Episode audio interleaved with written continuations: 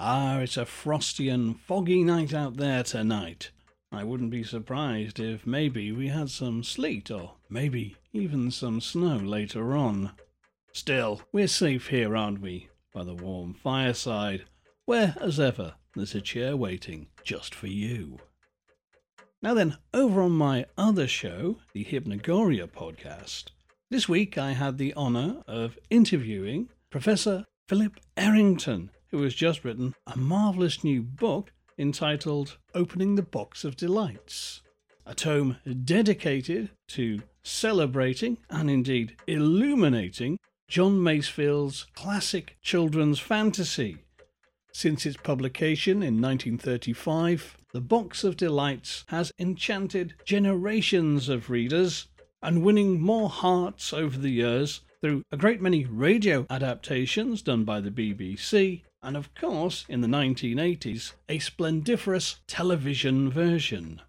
However, aside from writing novels, John Masefield was also a very famous poet. Indeed, he was Britain's Poet Laureate.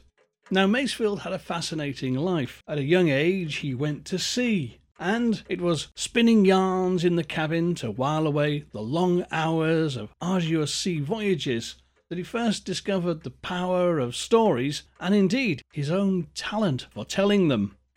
Ships, sailing, and nautical themes come up time and time again in his works, in his grown up stories, in his poems, and in his books for children.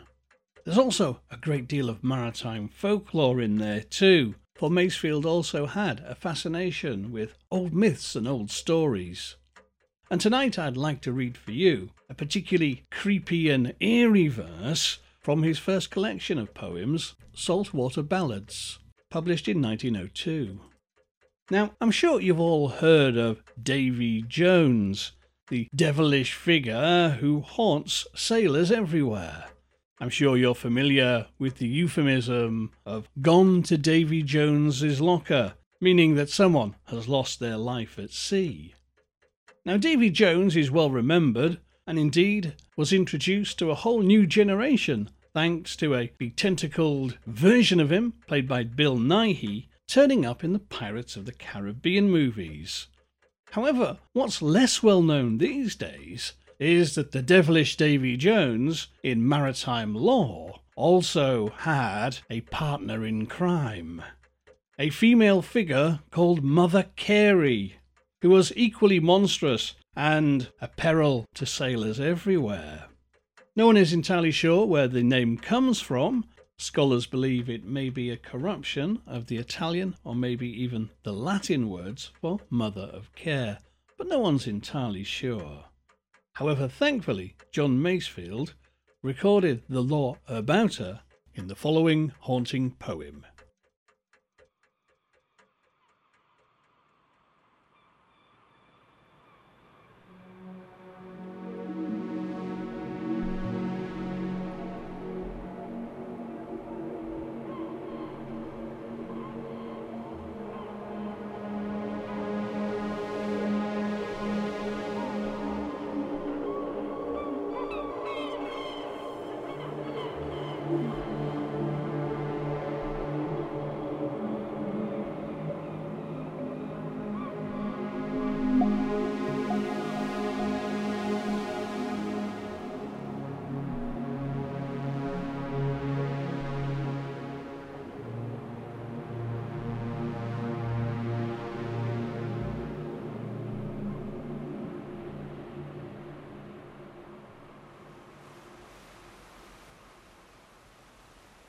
Mother Carey by John Masefield.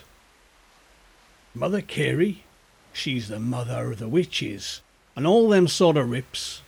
She's a fine girl to look at, but the hitch is she's a sight too fond of ships.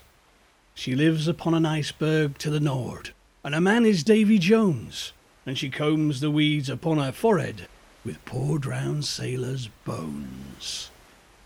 She's the mother of the wrecks and the mother of all big winds that blows. She's up to some deviltry or other when it storms or sleets or snows. The sound the winds are screaming, I'm after a plump young fine, brass button, beefy ribbed young seaman, so as me and me mate can dine. She's a hungry old rip and a cruel for sailor men like we. She's given many mariners the gruel and a long sleep under sea. She's the blood of many a crew upon her, and the bones of many a wreck. She's barnacles a growing on her, and shark's teeth round her neck. I ain't never had no schooling, nor read no books like you, but I knows tain't healthy to be fooling with that there grizzly too. You're young, you thinks, and you're Larry, but if you're to make old bones, steer clear, says I, o Mother Carey, and that there Davy Jones.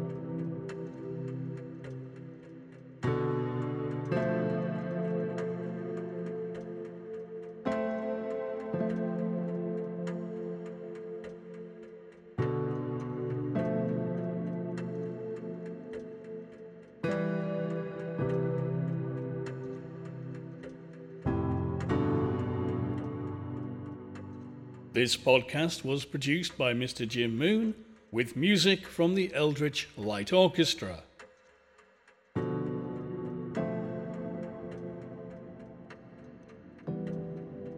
If you enjoyed this show, please consider leaving us a review or a rating so other people can find it.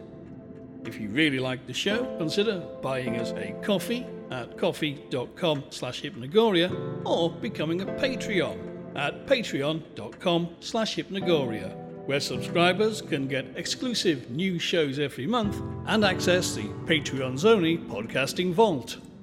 For more nonsense, call into our site, hypnogoria.com, where you can find all manner of essays and articles on the weird and the wonderful, plus my other podcasts, plus links to YouTube and all the usual social media gubbins.